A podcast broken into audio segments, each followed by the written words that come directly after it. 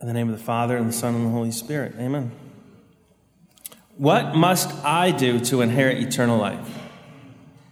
This is a question that is posed to our Lord several times in the Gospels. This isn't unique.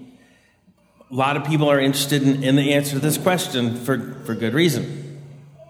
Now, there are two ways of answering the question. One is, uh, you could say theoretical, and the other is practical. How do you get to Washington, D.C.? Well, travel north northeast and cross the river between the Cabin John Bridge and the Wilson Bridge. It's true. Leaves wide latitude for all the different ways of crossing the river. But how are you going to get to Washington, D.C.? Well, you need to go down Kirby. Well, actually, no, you don't. You want to go down Chesterbrook and then Glebe, and then Chain Bridge, and then turn right, and then you're in Washington, D.C.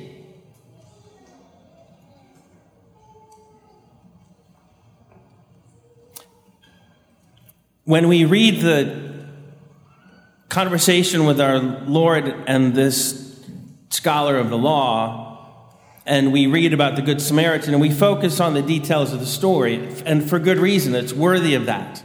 Um, the, discussion of how to get to heaven is worthy of considering the preeminent role of grace in sanctifying us and the work of the Holy Spirit. I want to focus on one little aspect of this conversation that comes up in other similar conversations. The man knew the answer to the question love God, love your neighbor.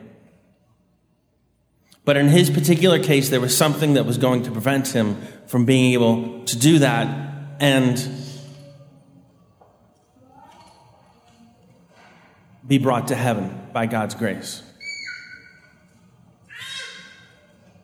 Mercy, love for those whom he finds distasteful, treating well those whom he thinks don't deserve it. In another situation, the Lord is asked the same question Good teacher, how must I, what must I do to enter into eternal life?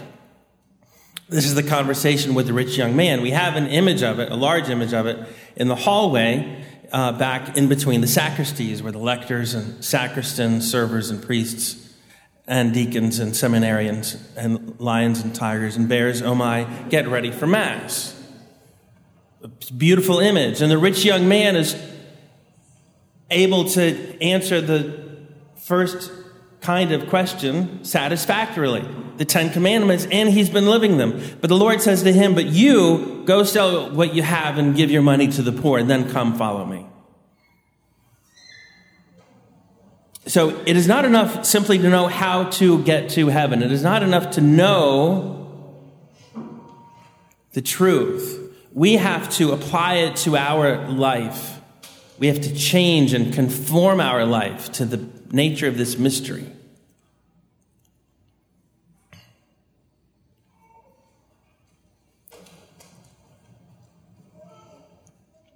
When we listen to our Lord describe in detail what does this mean? What is this way of life? We hear him.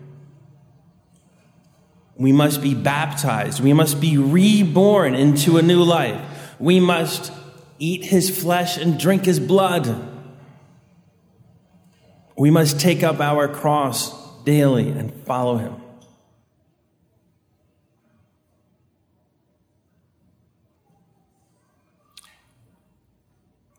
The theory of getting to heaven is very simple do good and avoid evil. But that's a very difficult plan of action to follow. If in the confessional we regret our sins wonderfully, but have just a vague sense of how we are going to follow through on our repentance, it will be difficult to take the next steps forward. It must be concrete and specific. Being a Christian can never be generic. And when we understand the Catholic life to be the, the belief and the practice of everything that Christ gave the apostles, everything that the Holy Spirit taught them and made possible for them, it's even that much more precarious. Because when you know you belong to the church that Christ founded, it's easy to become complacent. When you know that you receive the sacraments that Christ entrusted to his church through the Holy Spirit, it, it's easy to lose your edge.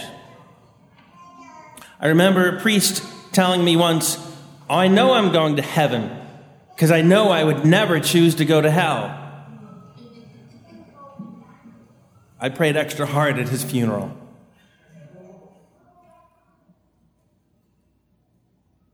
So, with Our Lady of Mount Carmel being celebrated on Tuesday, I remind you be specific and concrete. Make a personal commitment, not just to do good and avoid evil, but to live a way of life, to have a rule of life, to govern your life.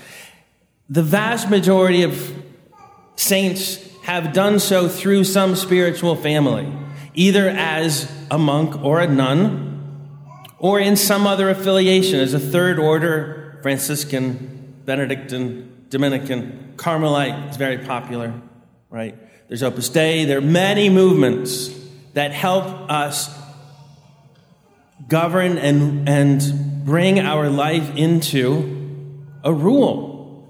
And what's the purpose of the rule? Follow the rule, and you certainly will have followed Christ.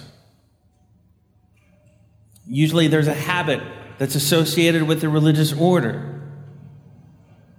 They, they're accountable to each other. They have chapter of faults, not about their sins and their conscience, but about violations against the rule.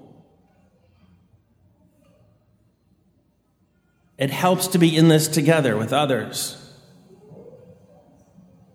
As children, perhaps we were given the brown scapular around First Holy Communion, and we've been wearing it as a blessed sacramental, which is beautiful. It's like wearing a cross or some other religious symbol. But its purpose is really to be so much more than that. Its purpose is to be the emblem of your commitment, your very specific promise. There's a ritual, and you make a promise, and it's a pledge to be chaste and to be virtuous, and specifically to pray every day quite a bit. The divine office, or at the very least, a rosary every day. And then that brown scapular is the emblem of this religious rule that is going to lead you to heaven if you're faithful to it. The St. John Youth Challenge is a perfect example to, of, of a specific commitment to govern our life every day in a concrete way. A way of making our Lord's lesson personal.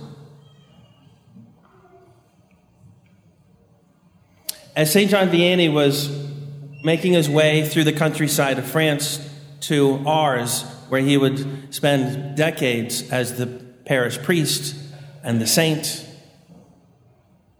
he came across a young boy because he didn't know exactly how to get there. He said, Young man, if you show me the way to Ars, I will show you the way to heaven. And he did.